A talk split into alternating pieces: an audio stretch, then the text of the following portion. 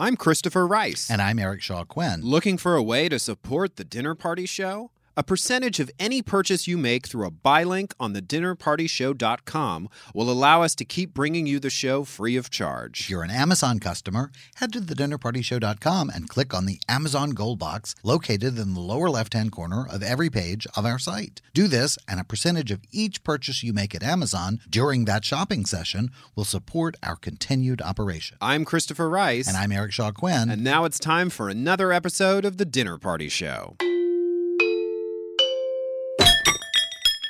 Hi, I'm Patricia Cornwell, and you're listening to The Dinner Party Show with the wonderful Christopher Rice and Eric Shaw Quinn.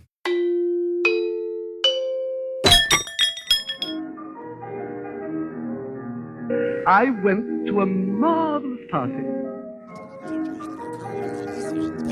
Facts. Most people don't even know the facts. The they go with their gut, don't and have the only enough thing their to gut last cares about entire is money. Christopher, this is only going to work if we speak one at a time. Fine, you first, Eric.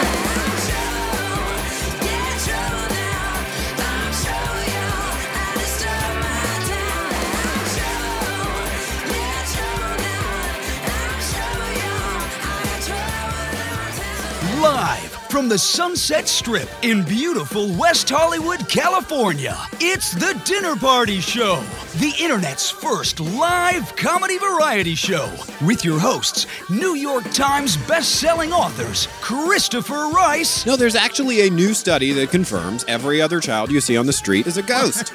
and Eric Shaw Quinn. I don't want to talk too much, but Okay, No, we're gonna, no, we're gonna is- take up a collection for the stained glass window. Now we want the dirt. Featuring reports from their largely unqualified staff of special correspondents. Sex is like Christmas. It's the not knowing what you're going to get that makes it exciting. New York is a giant trash island infested by has-been theater queens.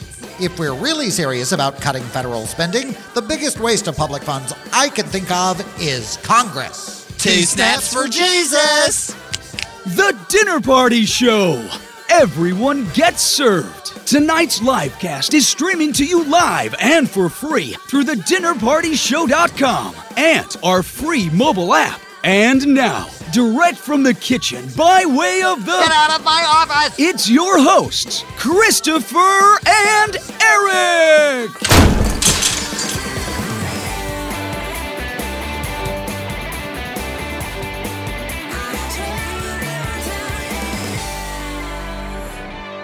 I'm Christopher Rice. And I'm Eric Shaw Quinn. And welcome to a special presentation of the Dinner Party Show. It is special. Why is it special, Eric Well, Shaw because Quinn? do you have a new book out? I always have a new book out. Okay, so now. what's your new book? No, no, I don't have a new book out. Well, your what's your latest 1001 Dark Nights book? Well, if people haven't been keeping track, the uh, novella that started off the series, The Flame, came out last November. And then in February of this year, we released The Surrender Gate, which is a full length novel set in the same sort of universe as The Flame. And then Kiss the Flame, which is the next novella in the series, will be out in November. So I am going to the Romantic Times conference in Dallas, Texas this so week. people who are fans of the Flame and the Surrender Gate can come to there and meet you. It's called Romantic Times. The right? roman- well, there's a magazine called Romantic Times, um, and I think that may not actually be the full name of the publication, but it was the first dedicated review publication in the country just for romance novels.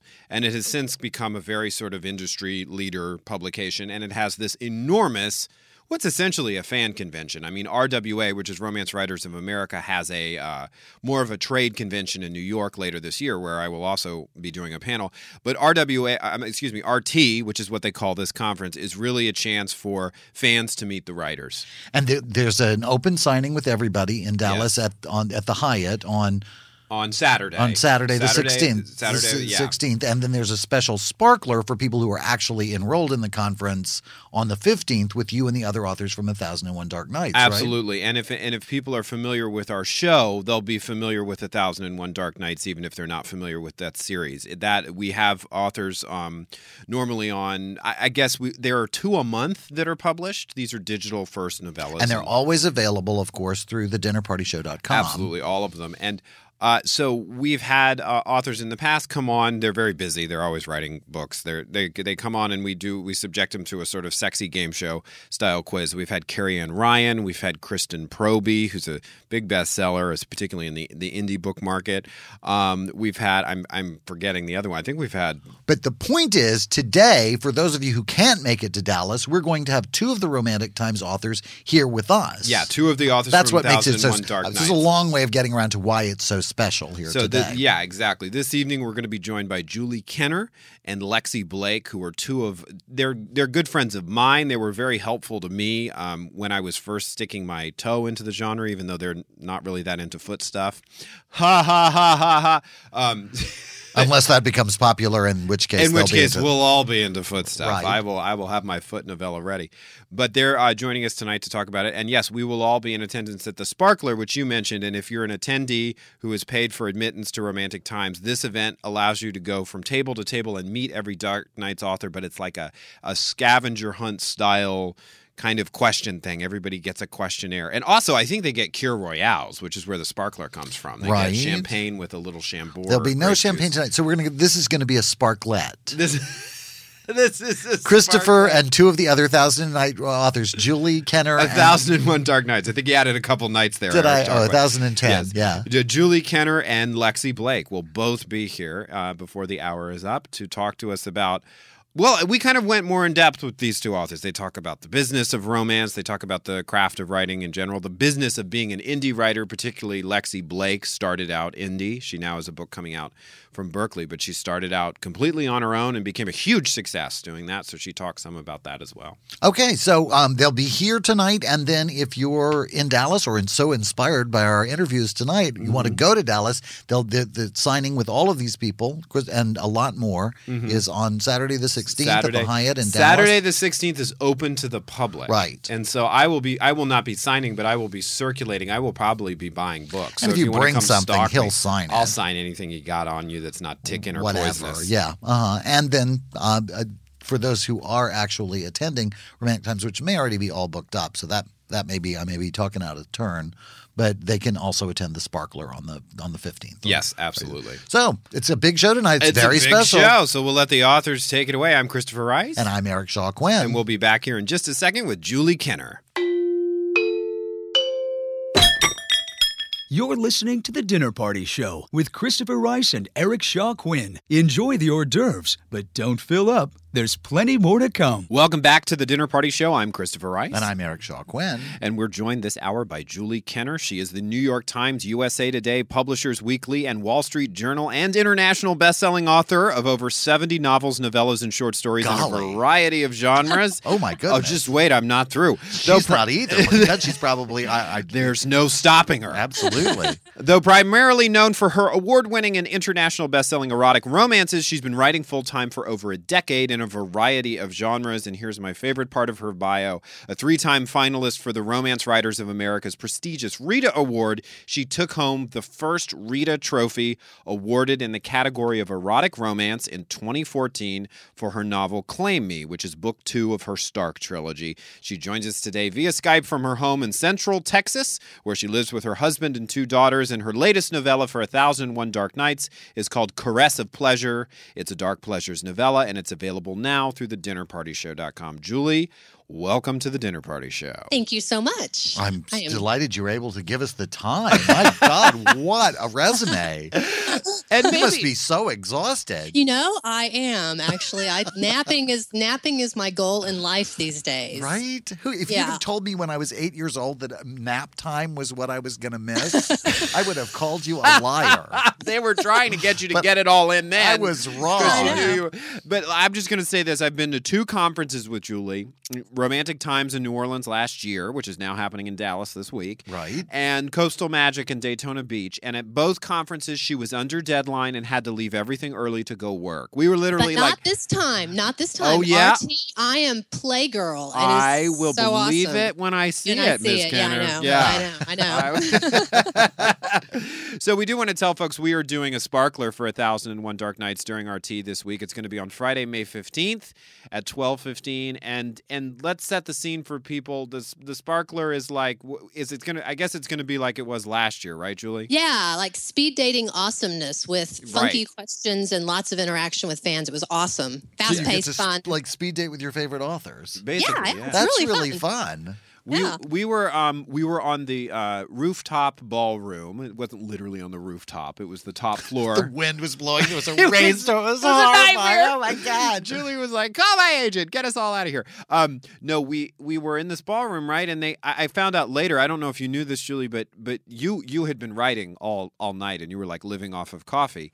And I, I um, always was. uh, the the line for it, I think, when it, like the elevators were backed up because so many people were trying to get into this Oh, that's event. So cool. Oh, it was crazy. Me and um oh gosh, I can't remember who else. Lara Adrian, I think, and a couple other people. We had to sneak up the freight elevator because we couldn't get there. We, I mean, we literally could not get there. So we were like, okay, sorry, hotel people, we have to sneak to this place. And, so and- we and I mean, like, and no, this It was crazy. Like, Julie was one of the stars of this event. I mean, it was it was lovely to be there, but it was really my first time promoting a romance, and I had no swag. We've been talking a lot about swag on the dinner party show. No, I had not no so. swag. Swagless. Yeah, exactly. yeah, you didn't have any swagger, Chris. It's very sad. I know. I, well, I only had swagger and no swag. And I, one woman, she came up to my table and she said, "You don't have anything." And I was like, "I just thought I was supposed to stand here and answer questions." I'm, I'm Yeah. just here. Okay, but anyway, let's let's talk about the serious side of this business because it's a very serious Oh yeah, business. you But, all seem like a very serious group of people. um, Ju- Julie, the the work output we were joking about, it, but it's considerable in romance. Like the the expectation from the fan base and the audience is that you have multiple titles in a year. Do you think that's a fair assessment? I think that it, yes. I mean, in the course of the time that I've been working, it's changed a lot. Um, and uh, over the years, readers, publishers, authors, you know, we're all sort of expecting to produce more and more work more and more regularly. And and it's a marketing strategy. It keeps your name in front of readers. How you many know? books a year do you manage to put out? Oh my gosh. It's, you know, it really and truly depends on the year. Even even in the early days of my career, I think the fewest I ever put out a year was three. Whoa. Um, now, some of those I started out in, in writing both single titles and category romance, Uh-huh. and category romances are shorter. So, um, so I was mixing hundred thousand word books with fifty thousand word books. So now, define category romance for people who might not be familiar with the term. I started writing for Harlequin. So essentially, we're talking Harlequin type romances where they're in a line, they're sold more by the line than the author. That's really the way that they're branded. Um, so I was I wrote for the Harlequin Temptation line, and that later um, went defunct, which was a shame because it was a really fun line to write for. And then I was writing for Harlequin Blaze, which was their their their most sexy line, and um, they're shorter. Um, readers could subscribe to them. Um, by mail and they would get the books in the mail, you know, and they've been around forever. And so that's considered a category romance because you're writing in a certain category. So each of the categories had a certain feel to it, Mm-hmm. you know, and so like Temptation was kind of urban and sexy and, you know, had a sexy hook, that kind of thing. Right. Now, and uh, was all of this work that you were doing for the category romances was this pre Fifty Shades or post Fifty Shades? Oh, this was way pre Fifty Shades. This was back in when I first published, back in, you know, the late 90s, around around 2000. My first book came out in 2000. Okay. So it's been a long time. No, um, Fifty Shades. It, I've been writing post Fifty Shades, and those are all you know long, full length trade paperbacks, hundred thousand ish words. Um, Mm-hmm. So completely different kind of feel and time, and just a different feel to the book, if that makes right, sense. right. Well, I, I thought it was an important thing to point out because people who aren't familiar with romance act like Fifty Shades was the beginning of erotic romance when really no, it was. oh it- my yeah. goodness, no. In fact, I wrote back in the day. I think it was. In fact, I just looked up the copyright recently for somebody. It was 2003, I believe. I wrote a book that um, was the the premise was that the heroine was an expert in erotic romance, Victorian era erotic romance, and I did a ton of research on it. I even went to Archer City, which is. Um, uh, where Larry McMurtry used to have um, all these used bookstores. It was a book city. It was totally cool Oh, and wow. got all Cool. these all these erotic romances from from the Victorian era and read them. So no, Fifty Shades is not the first in this genre. In a long, not by, a long, shot, shot. right? Yeah. Yeah. Yeah, I, it's interesting, and I, I won't go too much into this story, but there was a sort of well-known author in another genre who announced recently that he was collaborating with a writer, and he was going to really show he was going to really expand the boundaries of romance and all of these authors who'd been working in romance forever were like um dude you need to do your homework like the boundaries have been expanded for some time like the harlequin line that you mentioned whereas harlequin can be a buzzword for people who just want to use that much maligned term bodice ripper there was Yeah. harlequin is a huge company that was Except doing a lot I of love those. So yeah you like having your bodice ripped yeah, eric no, there's Jarquin? nothing wrong with the bodice ripper. I'm sorry. I, I don't see that as a bad thing at all. so julie what do you think the impact of 50 shades was on your career Oh, oh, it changed my life, honestly. I mean, it really and truly did. Whatever the reason that Fifty Shades exploded, um, you know, whether it was the story, whether it was the timing, I mean, certainly point. it was a perfect storm of everything Right. that, that brought it into this public consciousness. But it it literally changed my life. I mean, I had um, I don't know how much listeners know about what was happening in the book industry around 2012, 2011, 2012, but it was really starting to authors were losing their slots. Um, yeah you know, it was just it was becoming very, very difficult. And I had had a series that we loved, my publisher loved. Critically, it was very, very acclaimed. It didn't sell as well as we wanted it to, and so my publisher dropped it, as sometimes happens. So if readers ever see their favorite books disappear, sometimes that's why. Right. And I had pitched something else that I th- loved that I thought would be a lot of fun. My editor really liked it. We thought it was going to sell, and I got this call saying, "Sorry, it's it's we can't do it. Basically, we're cutting the slot that that would have been published in." And so I'm sitting here going, "Okay," and I'm working full time as a writer, and I'm the primary breadwinner in my family.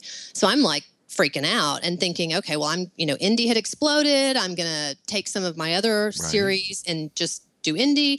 I get a call two days later maybe from my agent you know from my editor via my agent saying you know they would like to know if you would like to write a book that's um uh, that's sort of like 50 shades. And i honestly had not read 50 shades. And I, I didn't actually read 50 shades till after i wrote the first book because i didn't want it in my head as i was writing it. Oh, but i totally. knew but it's in you know it is out there in the world now so you you i mean you have to live under a rock not to at least know what it was Oh, basically yeah, about right, so yeah. i knew the premise i knew kind of the concept i knew we were talking super sexy billionaire you know that kind of thing so Totally. I did one book contract, and it it did incredibly well even before it was released. It had sold foreign so well that we we changed it to a three book contract, and I expanded the Wow. story. And I loved the characters. I mean, I I, I probably had I had so much fun writing this book. I mean, I cannot even begin to tell you. And um, and it did exceptionally well. It stayed multiple weeks on the Times list, on the USA Today list. The second and third book in the series hit, num- was hit the- number two on the New York Times. And this and it is just, the Stark well. trilogy is This is that the right Stark this trilogy, is the Stark yes. trilogy right it, it, so i mean so literally it, it was literally a question would you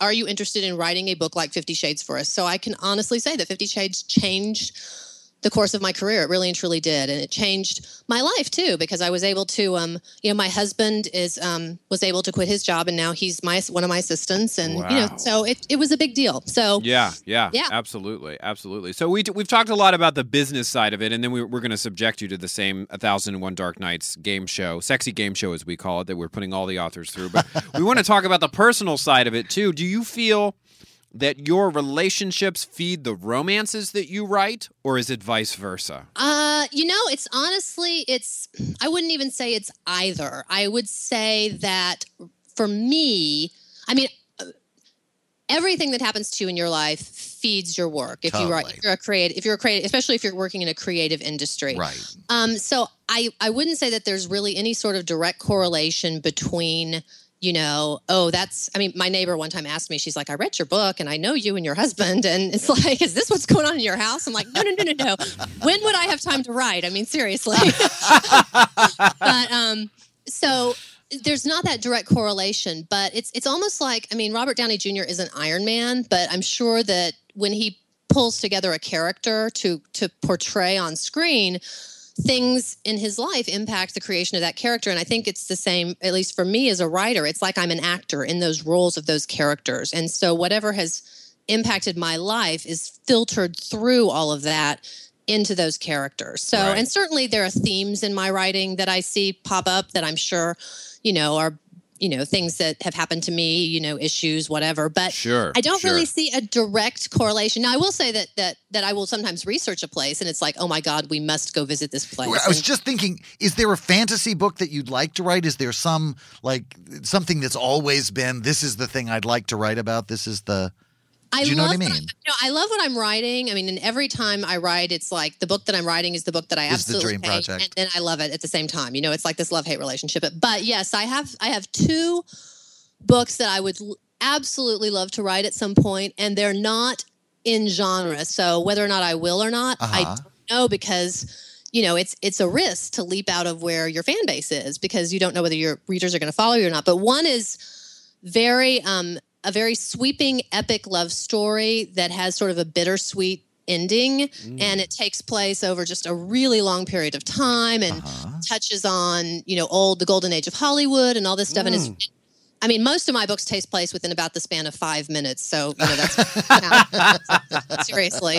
And um, and the other one is a trilogy of YA books that I have um, that just popped into my head one day that I and I wrote like the first chapter and loved the voice and have never done anything else with ever. But I think it would be great fun to write them. So Could almost you guys could almost now that uh, writing has become so digital and so interactive with your reader, you could almost like survey people. Would you like to read a book about? Oh, I I think You that could- would be You could amazing. sell it on spec to your audience. Yeah. Like, would you, you know, you could do advance orders and write the book based on advance orders and not write it until there were certain numbers. I, Something- you know I- what I mean? yeah, totally. That I bet people are doing that with Kickstarter. Yeah, honestly, I- I yeah. So you all find me the time, and I'll do that. we will, but in the time we have left, we're going to subject you to our D- 1001 Dark Knight sexy game show, which we need a catchier title for. Let's cue up our game show music. Time show, yes, here we go. All right, Miss Kenner. Question one.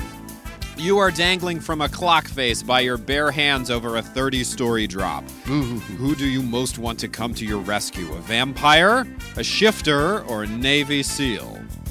I want a Navy SEAL vampire because he's hot because he's a Navy SEAL. But if I ax- if he misses and I actually do fall almost to my death and I'm sitting there bleeding out, he can bring me back to life. Yes, exactly. Very good answer. Exactly. Thought it all the way through. Excellent. Absolutely. I've been waiting for somebody to give that answer. I don't think anybody has yet. All right, question two. The man you're in a relationship with has left, in this case, it would be your husband. He's left dirty dishes in the sink for the third time this week. Who would you most like to make him jealous with? A billionaire CEO, a stud from a motorcycle gang, or Bigfoot? Uh, w- I'm going to go with the billionaire because you know. I thought that B was gonna be I like- Bigfoot. I like now you know Bigfoot was tempting, but I'm going with the billionaire, and I'll tell you why. Okay. Because um, I like fine dining. I like you know nice hotels and nice travel. But see, Uh-huh. my husband does as well, so that is why he would be jealous. well, can I go to that, that dinner with y'all, or is it? Oh no, it's just the two. Oh, okay. Yeah, I can. yeah, yeah, yeah. Good. A woman of a woman of taste. I like that. yes. Yes. Good choice. All right, finish this sentence with one word. Romance is. Uh, life. Romance life. Actually, it's my life, but that's two words. So. Right, I do. I don't Gotta know. get That's, those- those, that's uh, a totally different kind of tone of voice. Yeah. Romance is my life. Romance is all I do. I can't get away. Oh I God. don't even nap. Uh, okay, true or false? In real life, there are no happy endings. Totally false. Yes. So, have you, is your life about happy endings? Oh yeah, absolutely. I think it's about choosing that the ending is happy.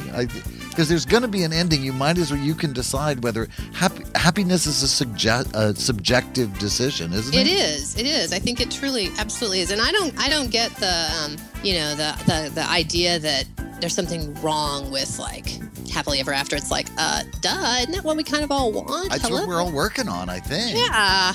Well, and also, as as Eric points out, that we don't know what the ending is of our own lives. Like we Right. don't know the end of the story until we're there, and then we're we've moved on. like, Waiting to, find out. It's the thing I don't understand about suicide is don't you want to know how the story turns out? Yeah, right. Okay.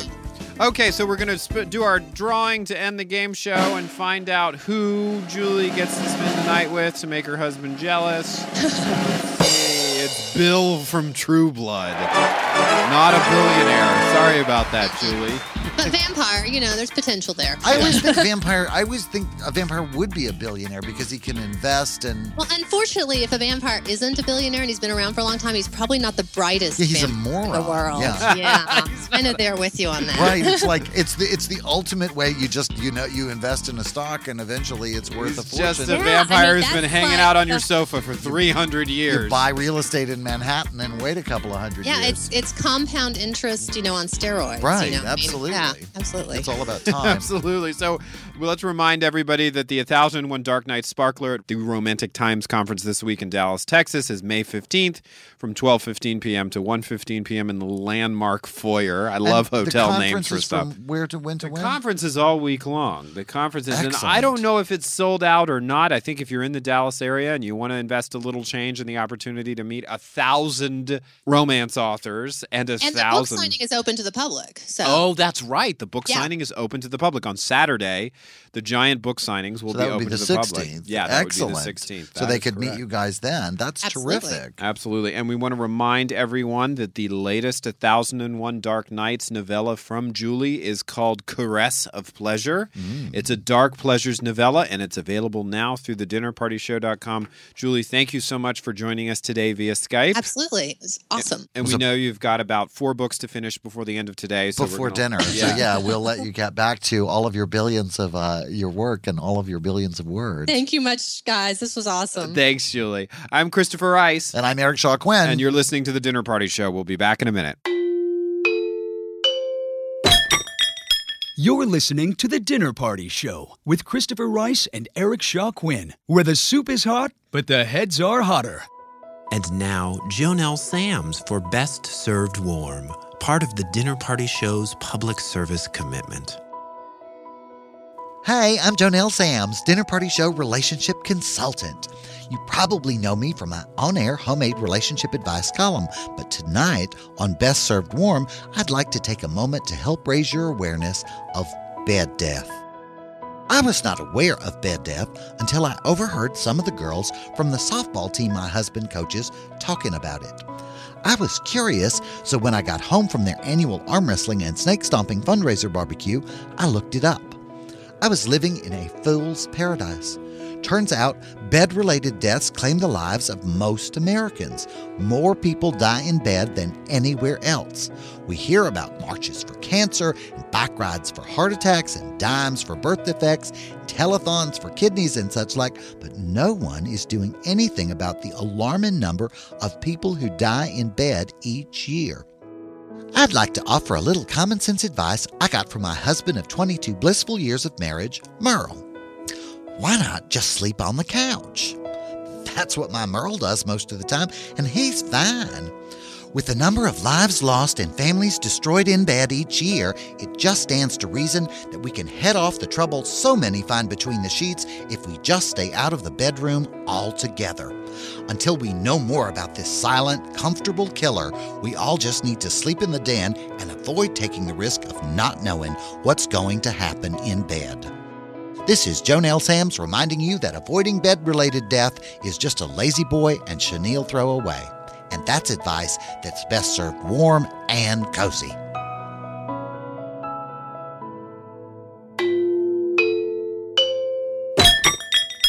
The Dinner Party Show with Christopher Rice and Eric Shaw Quinn, bringing you interviews with some of the hottest celebrities who made the mistake of taking Christopher and Eric's call. Michael Tolliver, Anna Madrigal, Mary Ann Singleton. They're all going to be guests on our show? Well, sort of. This Sunday, May 17th, we're bringing you a special encore presentation of our visit from Armistead Maupin, creator of Tales of the City. Oh, fun. Will he tell the story about riding a tricycle at Burning Man again?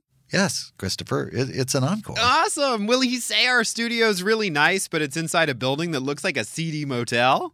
Yes, Christopher, it's an encore. Do you know what an encore is? I guess it means we're going to be re airing our previous interview with Armistead Maupin in its entirety? With special exclusive new material from you and me. Cool. So join us for a special encore presentation, which will apparently include new material from me and Eric, of our visit from Tales of the City creator Armistead Maupin this Sunday, May 17th at 8 p.m. Eastern, 5 p.m. Pacific. Boy, you left for Dallas early. The Dinner Party Show, a new live cast begins airing every Sunday at 8 p.m. Eastern, 5 p.m. Pacific at thedinnerpartyshow.com or through our free mobile app. Subscribe to our podcast on iTunes, where all of our shows are available for free anytime you want to listen. You're listening to The Dinner Party Show with Christopher Rice and Eric Shaw Quinn. Let's dish. I'm Christopher Rice, and welcome back to the Dinner Party Show. I'm Eric Shaw Quinn, and I'm still here as well. but the big news is We are joined this hour by the lovely Miss Lexi Blake. She is calling in from North Texas, which she calls home. She started writing at a young age, concentrating on plays and journalism, but it wasn't until she started writing romance that she found success. She is a New York Times and USA Today bestseller, and she believes in happy endings no matter how odd the couple, threesome, or foursome may seem.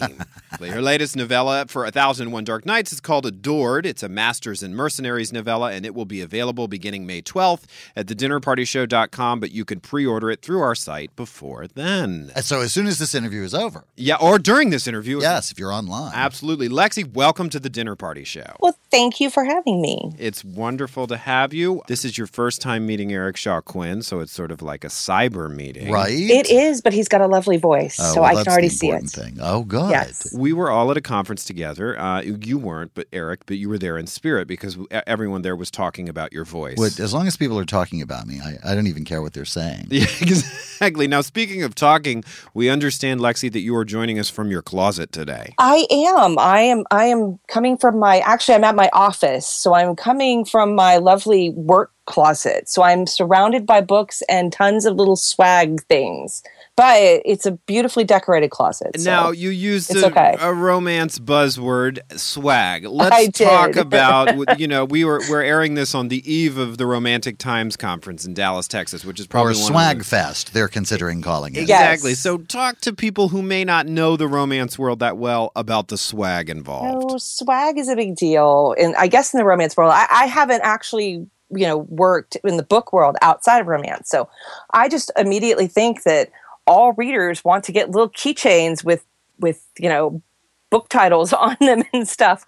Um, what what we end up doing is making little, you know, everyday items like lip gloss or hand sanitizer or Oh, um, fun. you know, I know it's it's it's Yeah. kind of fun. and It really is, uh, especially I like to do it with businesses, fictional businesses in my world.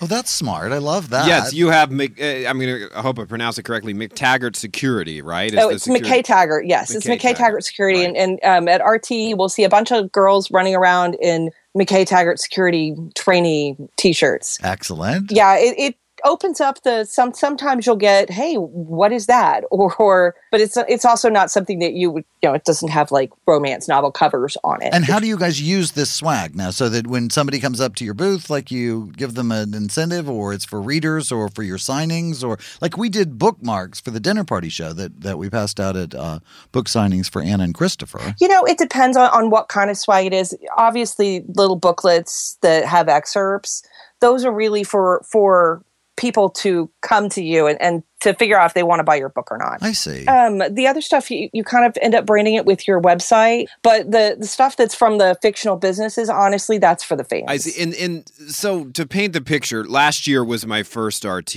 I think there were about 400 people there, and they do they do two signings, right?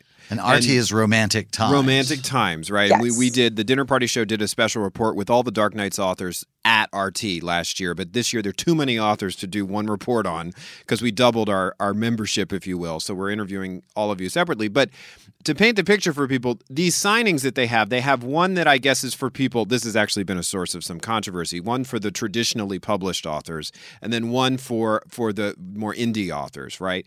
But in each of these signings, they're about I would say over a hundred authors. Do you think that's a safe bet, Lexi? In oh, a single absolutely. room.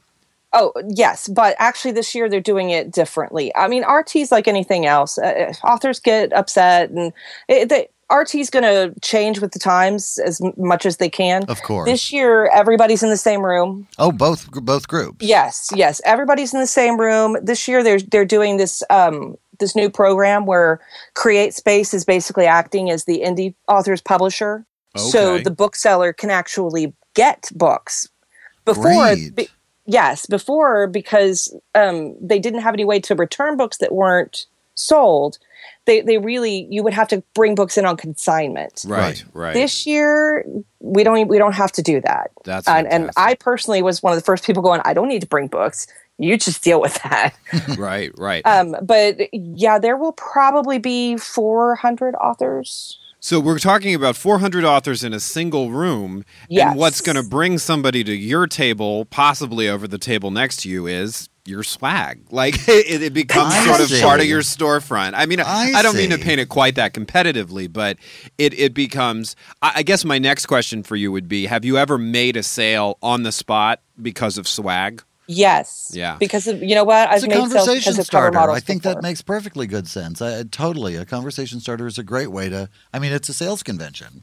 Yeah. I have got some lovely cover models, um, and they do a very, very good job, oftentimes, of, of selling my books. We love cover models. Are they present at the signing or just no, the co- on the no, covers? I, am just talking about the book covers Okay. and, I was and the gonna- way I was that, like, wow. the way that I end up branding my own series. So you you have a book coming out from Berkley in a few months. Is that correct? One that you co-wrote do. with I uh, have, Shayla I Black. have over the next y- year. I should have three. But you started indie. I did. So I actually started out with small press, E 1st Mhm. under another pen name, and I, I ended up moving over to indie, and that's where I've really found the majority of my successes in, in indie publishing. How are you guys differentiating between indie and EPUB? Like, what's the, what's the, how would, how do those things dif- differ? well, what I'm talking about is like I had a small press publisher, Uh huh.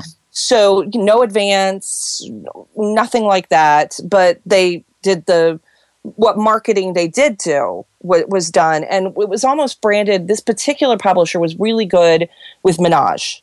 So it was almost like a, the Harlequin for Menage at the time. But what I what I rapidly found was they build you know their brand, whereas in indie publishing I can build my own brand. hmm But there were not paper copies of the books being produced There- at this former publisher. There were, but it was very difficult to get a hold of them, Ah. and they were very expensive. So indie then is where you begin to actually introduce actual more traditional paper books. Odd, oddly enough, yes, in a, in a weird way, Create Space and and some of the the players like that have made it very easy to do those things and to distribute them. That's- now, obviously, you don't get. You know, I'm not at a physical Barnes and Noble store.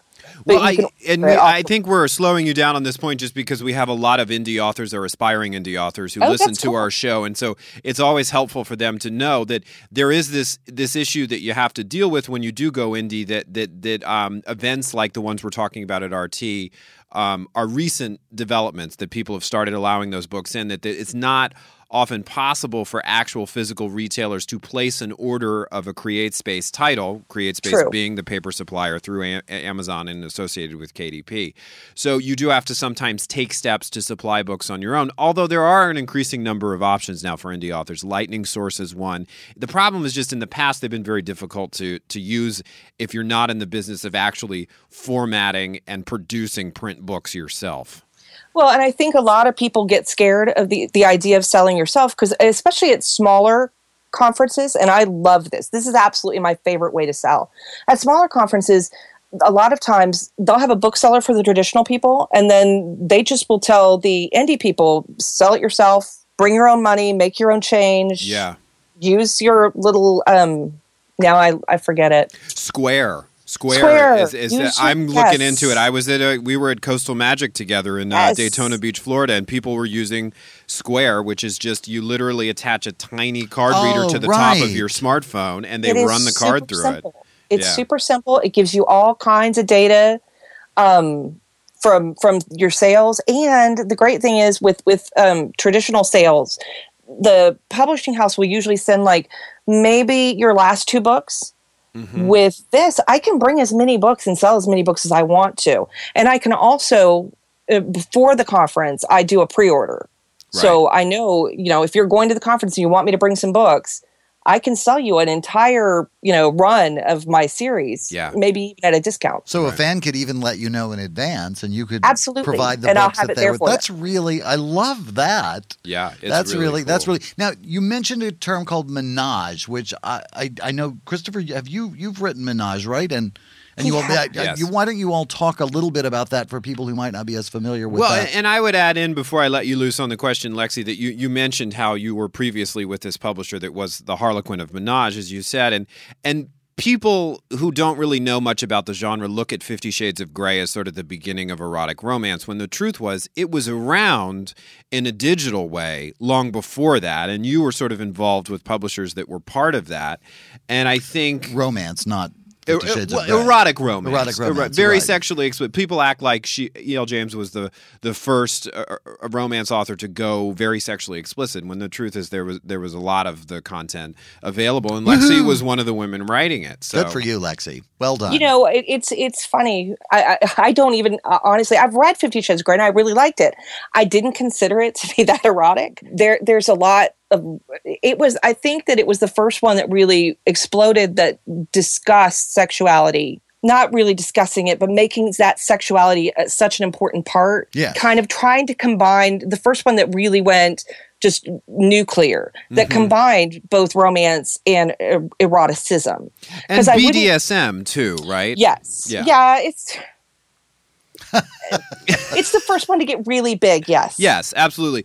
But it was around for a while, and Menage was Oh, one of those things. And I not to, to forget Eric's question, but Menage basically means more than a couple, right? I, We know the phrase menage a trois, but that's that's three. But if you describe a book as menage, it just means more than two people Oh, are yes, going to be in the love relationship. Um, it's even been in traditional publishing for a long time. yeah. Uh, I mean, look back. I, I'm trying to remember when Shayla Black's Wicked uh, Wicked Ties was around. Now, because I think that was 2000. It was it was well well before. Um, Maya Banks had a series that had Mm-hmm. Menage in it. Now, traditional publishing always handled Menage though as something that the couple played at, and then the woman ended up with one partner. Aha. Yeah, I see. That, so yeah. I they like to, uh, you know I like to call what I write permanent menage. It's uh, happily ever after. menage. Permanent menage. I love that. But also, and there are two camps of menage, and this gets into the whole codes thing, which I love. Codes, yeah, they're, they're literal letter letter codes that are attached to a lot of the titles, which let you know who touches who in the context of the Ah, menage. Very So important. Like, so it would be. MFM would be the men don't touch each other. Uh-huh. That it's a menage that's solely focused on the woman. Right. MFM, the men also touch each other. It's a it's a sort of fluid three way. MMM. MMF. MMF, yes. MMF, yeah. MMF. And then there are literally the MMMMFMs out there. I just Oh yeah, like- there are somewhere I don't know where all the guys go.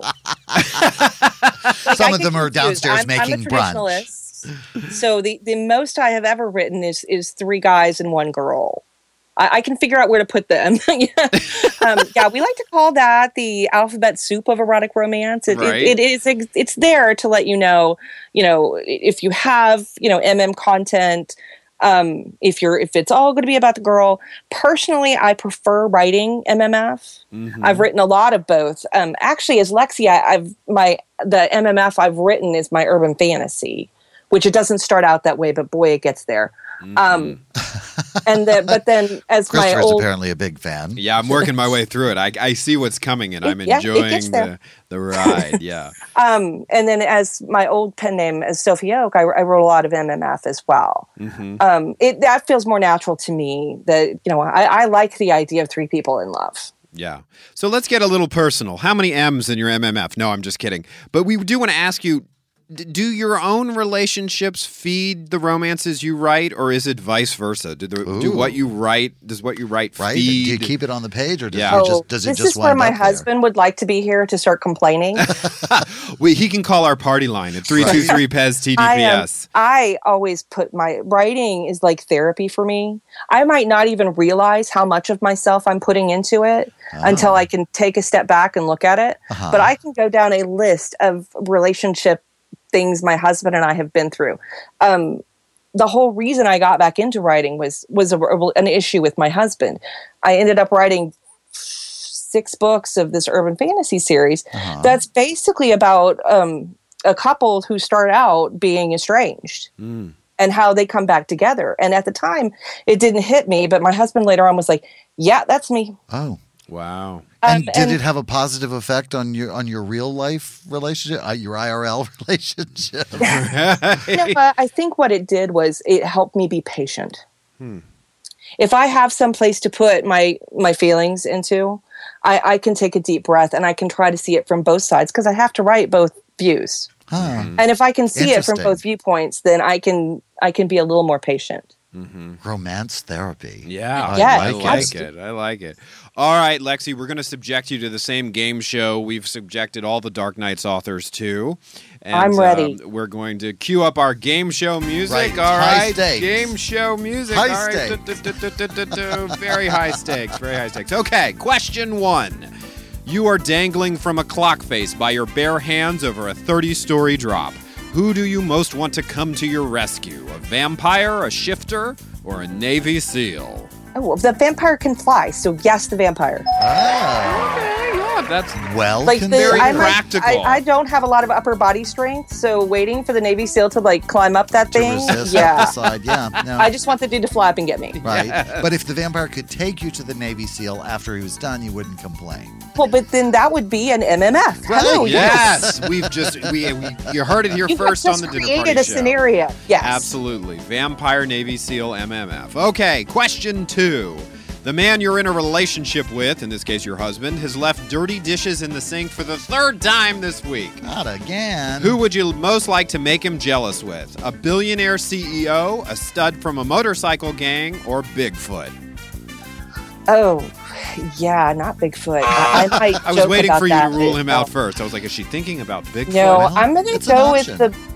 I'm gonna go with the billionaire CEO, but he's got to be kind of slightly nerdy so that I can talk to him. Because my husband and I can joke all day long about how much I think Chris Hemsworth is beautiful, Mm-hmm. but if I can't talk to a dude about like Star Trek or something for 15 minutes, I'm probably not gonna end up there. So Yeah, yeah, he's yeah. got to be a hot nerd. I'm into the hot nerd. But isn't isn't that the joy of romance? Is that we combine the two? We Oh, take the hot people and No. we give them actual personalities. Or we, Yes. just, or we just try and meet Elon Musk. okay, finish this sentence with one word. Romance is. Joy. I don't think we've What heard that lovely one before. Lovely answer. Yeah, excellent. Okay, one last question before we do our drawing to find out who you win a night with, with your husband in the room, of course. Um, true or false? In real life, there are no happy endings. Oh, that's so false. Totally false. Okay. Despite what freaking Grey's Anatomy will tell you. I'm Uh, sorry. everyone is still upset about Grey's Anatomy. We're not Grey's Anatomy fans here haven't. at You the know what? Party I haven't watched it. I, that show ended right before he died, just the way Downton Abbey did. Wow. Wow. I take a firm stand You've on not enough killing of off that. characters. The series. Well, we'll see how that turns out. We'll see how it turns out. It's it was quite a choice. I you know I don't watch Oh. doctor shows because I'm too much of a narcissist. I always walk away thinking that I've you know I have everything that the patients on the show had. So, um, but that was quite a that was quite a show. Okay, we're gonna do our drawing to Okay. find out who Lexi wins a night with. Let's see, put the, the, Jamie from Outland. Oh my god, no, that's good. Did you see Outlander this week? I have not watched it this week, but I, heard he's spoil naked, it so I I'm very won't spoil excited about that. But it, there's yeah, there's some real there's some choices this week. I'm telling you what. Now you guys are both going to be at Romantic Times. We right? are both going to currently be at as you're hearing Times. this. Yes, They're at Romantic Times. We so- are in Ra- which is where? Uh, it's in Dallas, Texas this year, so Yes, it actually is. Lexi has home field advantage, and I think Lexi actually received all of my books. They are I in was her about house. to say I'm sitting in a closet with all of Chris's books. That's books. right. She's going to bring them to the Hyatt Regency where we are holding the conference. Just Lexi and I, we're holding our own Right. conference. That's I think that sounds great. The It would be a Christopher and beautiful Lexi thing. Fest. Lexicon, we call it. Yeah. but yeah, we'll be do the, we'll be doing a bunch of events, and we'll be doing a sparkler to promote a thousand and one dark nights. Do you know what a sparkler is, Eric Shaw? It's one of those things you light and it makes this little. Uh, Lexi, you can guide write me your through name this. How the do how do we define a sparkler in the world of Oh well, this is a Liz Berry term. Liz Berry's our publisher. Yeah, um, a Liz Berry. sparkler in this particular, um, it, we have sparkling champagne Uh-huh, and that's it. sparkling wine, and we have sparkling authors. We do. They go from table to table and they have like, it's sort of like a scavenger hunt question thing where they have to get our answers to different questions, sort of like our little game show style Uh-huh. thing that we just subjected Lexi to. And uh, so it's it ensures that they talk to each of us and visit each author and then we give them swag because it all That's right. comes back to swag. So when is the sparkler? May 15th will be the 1001 Dark Night Sparkler. It's from 12:30 to I think 1:30 p.m. and it's going to be in the landmark foyer at the lobby level of the Hyatt That's, the, Regency. that's Friday. That's Friday. Excellent. Excellent. Yeah, absolutely. So, people who want to meet the two of you and other Thousand and One Dark Nights authors, that's the perfect is it spot. tw- is it 20 authors, Lexi? Is that how Something many? like that, Yeah. but not not everyone's going to be there. Uh, probably 16, 17 of us will be there. That's Excellent. gracious plenty. Excellent. Lexi, thank you so much. We could have kept you all evening and just talked romance, and I'm sure we're going to have you back on the dinner party show at some point. Looking forward to it. We want to remind people that Adored is going to be f- available for sale at the thedinnerpartyshow.com starting May 12th, and they can buy it there and they can pre order it currently if they're listening to this before May 12th. Absolutely. Absolutely. Thank you so much for being here, Lexi. Thank you for having me. It was so nice to meet you, Eric. All right, now you can get out of that closet. I am. I'm going to go out into the light. Thank you. All right, thanks, Lexi. Bye, guys. And we'll be back here shortly on the Dinner Party Show. I'm Christopher Rice. And I'm Eric Shaw Quinn. The internet is full of people talking about stuff they hate. So on the dinnerpartyshow.com, we've decided to launch a new feature that's all about stuff we love. That's right. It's called Christopher and Eric's Favorites. Each month, we'll recommend a variety of products we just can't live without so that you can enjoy them too. You can visit Christopher and Eric's favorites at thedinnerpartyshow.com, and that's where you can also sign up for our newsletter and be the first to know when new favorites are added to the site. And remember, if you use any of the buy links on thedinnerpartyshow.com, a percentage of your purchase will help support the operation of the show. Tired of dining alone? Enjoy the dinner party show with friends. Like us on Facebook and become one of our party people. Then, during our live shows on Sundays at 8 p.m. Eastern, 5 p.m. Pacific, you can join the conversation and post questions for Christopher, Eric, and their guests. During the week, drop in for tasty side dishes, show updates, and fun with the other party people. The Dinner Party Show. You are the life of our party. You're listening to The Dinner Party Show with Christopher Rice and Eric Shaw Quinn, where dessert is the most important meal of the day. I'm Christopher Rice. And I'm Eric Shaw Quinn. And welcome back to the Dinner Party Show. This is the dessert portion of the evening. Right, we're just going to have just a little dessert tonight because we had so much to talk to with Julie and so and much Lexi. sweet with Julie and Lexi. We're all our sweet tooth is uh, Right, but we're out of the closet now, like as if. Yeah, I know, right? As if we were ever in the closet. Lexi's the only closet case that's ever been on our show. oh, I don't know. Time will tell. right? Who knew about Bruce Jenner? Right? So you're going to be at your romantic times. We've- Yes. We've, gone over all those dates. We can go over them again if you forgot, but or you can just rewind it. Um, depending on how you're listening to us tonight. Right. But swag, what swag are you bringing? Everybody, you all were talking about swag. What can what can people get from Christopher? I'm participating in an event at the conference called the Wheel of Romance, which my friend, the writer Damon Suede, is putting together. And about a couple weeks ago, before we recorded this, I got an email from Damon saying that I needed to have swag. And I had a complete and total fucking meltdown because my plan was simply to bring. As his, opposed to his usual calm, sensible reaction. Yeah, okay, to okay news. Siddhartha, Siddhartha. How many things did you break on the way in here today? Okay. Um, I had a complete meltdown because uh, my plan was simply to give out free paperbacks of the books, which I can get very cheaply from uh, CreateSpace, as my swag. But this event was going to require intricate swag, so I ended up getting stocked up for the for the weekend. I'm going to have sleep masks. Ooh, that say the that's desire very exchange. Christopher Rice. Yeah, that I is such a Christopher Rice I choice. love sleep masks Did you keep because they make you feel like you're flying first class no matter where you are.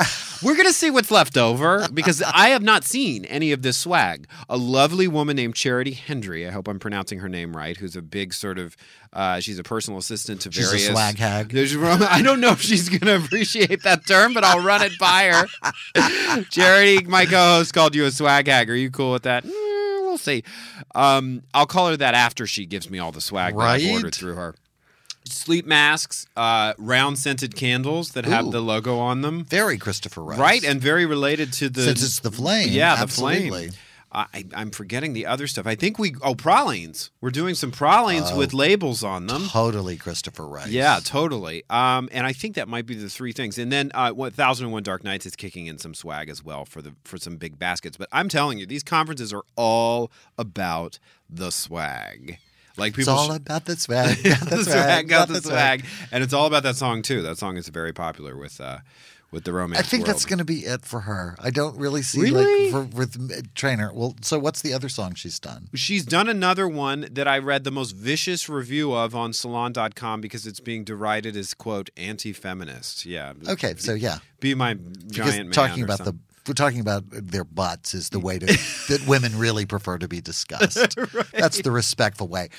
The romance novelists know how to talk about women, and they Yeah. will all be together with Christopher Rice in Dallas for the Romantic Times conference. Yes, signing up, open to the public on the 16th. There's a big public signing on Saturday, which I will not be signing, but I'll be roaming. So if you want to come talk to me or take a picture with me or get me to sign Or your mug him for a sleep shirt mask. or, or get a get swag, I'll carry my swag around with me on Saturday. So yeah, uh, and if you're in Dallas and you want to go to the conference, I don't I don't know if it's sold out. Go to rtbooklovers.com, I believe is the website. And we thank Lexi and Julie for being with us today. And the books for them and all of our 1001 Yes. Nights authors, as well as Christopher, are always available um, at thedinnerpartyshow.com. And, if you buy them there, we get a percentage of the sale. helps support the show, which we really appreciate. Yeah. Anyway, so in the meantime, live from Dallas, but not really from Dallas, pre recorded before I went to Dallas, I'm Christopher Rice. And I'm Eric Shaw Quinn. And you've been listening to The Dinner Party Show. Thanks.